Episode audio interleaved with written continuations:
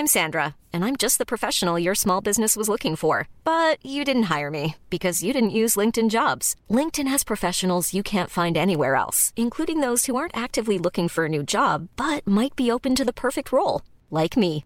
In a given month, over 70% of LinkedIn users don't visit other leading job sites. So if you're not looking on LinkedIn, you'll miss out on great candidates like Sandra. Start hiring professionals like a professional. Post your free job on linkedin.com/people today. Vox Polony.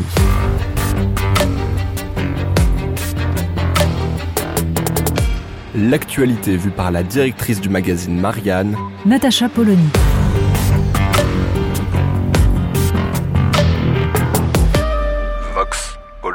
Les commentateurs qui s'étaient acharnés à nous expliquer la montée fulgurante et inexorable d'Éric Zemmour s'acharnent désormais à nous expliquer que ça y est, c'est fini.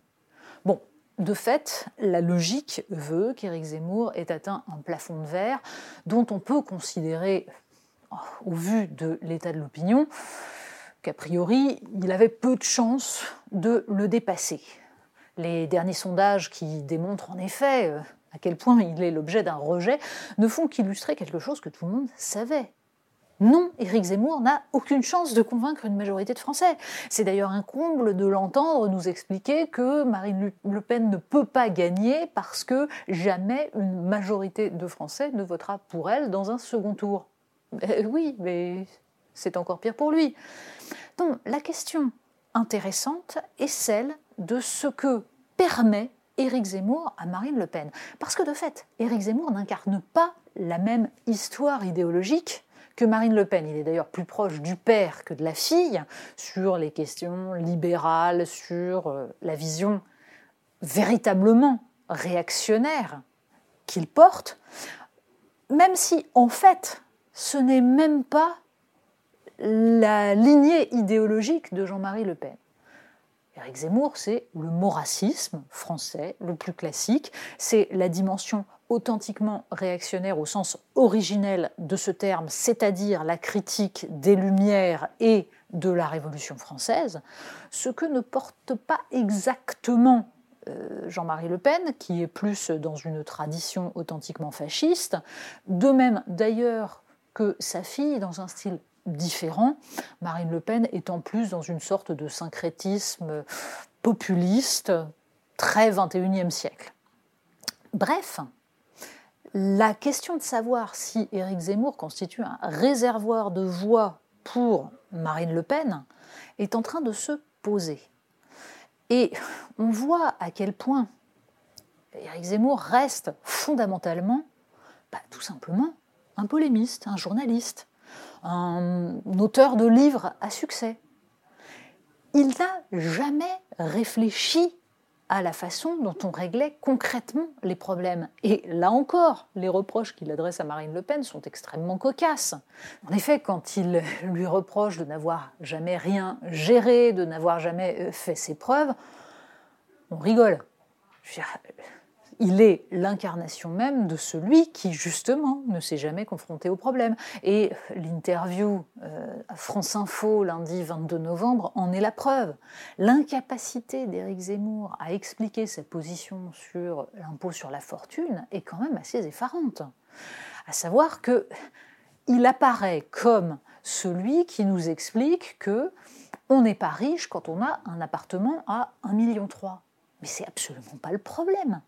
Bien sûr qu'on fait partie des classes aisées. Qu'on appelle ça classe moyenne supérieure ou qu'on admette que ça relève de la bourgeoisie, c'est pas le problème. Le problème est d'expliquer que la réforme de l'impôt sur la fortune imposée par Emmanuel Macron favorise non pas les riches, c'est-à-dire ceux qui, en effet, possèdent un appartement de 100 mètres carrés à Paris, mais les ultra-riches, ceux justement qui ont tous les moyens de jouer sur les niches fiscales. L'incapacité d'Éric Zemmour à expliquer clairement cela montre à quel point il s'enferre dans cette posture surplombante de celui qui, à travers l'histoire, va juger l'époque contemporaine. C'est très bien, c'est très intéressant, mais ça n'est absolument pas ce qu'attendent les Français qui étaient tentés de voter pour lui. Donc, par-delà le problème idéologique, par-delà la posture de ceux qui s'indignent face à la montée d'une extrême droite qui serait dangereuse pour la France, la question est de savoir qui, concrètement, a les épaules, quels que soient les choix idéologiques. Et très clairement, on a une Marine Le Pen qui, en 2017, a fait la preuve de son incompétence, et un Éric Zemmour qui est en train de faire de même. La situation est donc celle-ci. Nombre de Français considèrent que le pays va mal, que, malgré le déversement d'argent public, il est temps d'inverser la vapeur sur beaucoup de sujets. La plupart ne se reconnaissent pas dans les offres politiques qu'ils ont sous les yeux, et certainement pas dans les offres politiques de l'extrême droite, qu'elles soient incarnées par Marine Le Pen ou par Éric Zemmour, si tant est que l'on définisse leur offre politique comme l'extrême droite ou comme droite nationaliste ou comme droite populiste, extrême droite populiste, peu importe, ce n'est absolument pas le problème. Il n'y a donc pas d'alternative politique. En revanche, une chose est claire, la somme des scores d'Éric Zemmour et de Marine Le Pen traduit non pas l'idée que les Français auraient sombré dans le fascisme, mais bien qu'il y a une attente extrême de quelque chose qui soit différent, qui offre une véritable alternative au système tel qu'il existe et tel qu'Emmanuel Macron l'incarne. Mais à aucun moment, les offres d'Éric Zemmour ou de Marine Le Pen ne ressemble à autre chose qu'une façon de consolider la position d'Emmanuel Macron comme le seul aujourd'hui qui puisse tenir le pays, éviter un quelconque chaos, et donc on en revient à la situation de 2017 au lendemain de son élection. Vox Polony. Retrouvez tous les podcasts de Marianne sur les plateformes de streaming. Et puis les analyses, articles et entretiens de la rédaction sur marianne.net.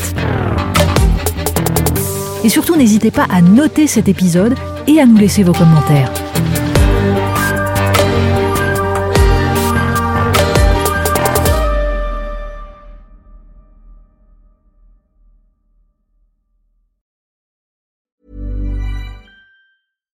When you make decisions for your company, you look for the no-brainers. And if you have a lot of mailing to do, Stamps.com is the ultimate no-brainer. It streamlines your processes to make your business more efficient, which makes you less busy. Mail checks, invoices, legal documents, and everything you need to keep your business running with Stamps.com. Seamlessly connect with every major marketplace and shopping cart. Schedule package pickups and see your cheapest and fastest shipping options from different carriers. With rates up to 89% off USPS and UPS rates. And with the Stamps.com mobile app, you can take care of mailing and shipping wherever you are. Make the same no-brainer decision as over 1 million other businesses with Stamps.com. Sign up with code PROGRAM for a 4-week trial, plus free postage and a free digital scale. No long-term commitments or contracts. That's Stamps.com. Code Program.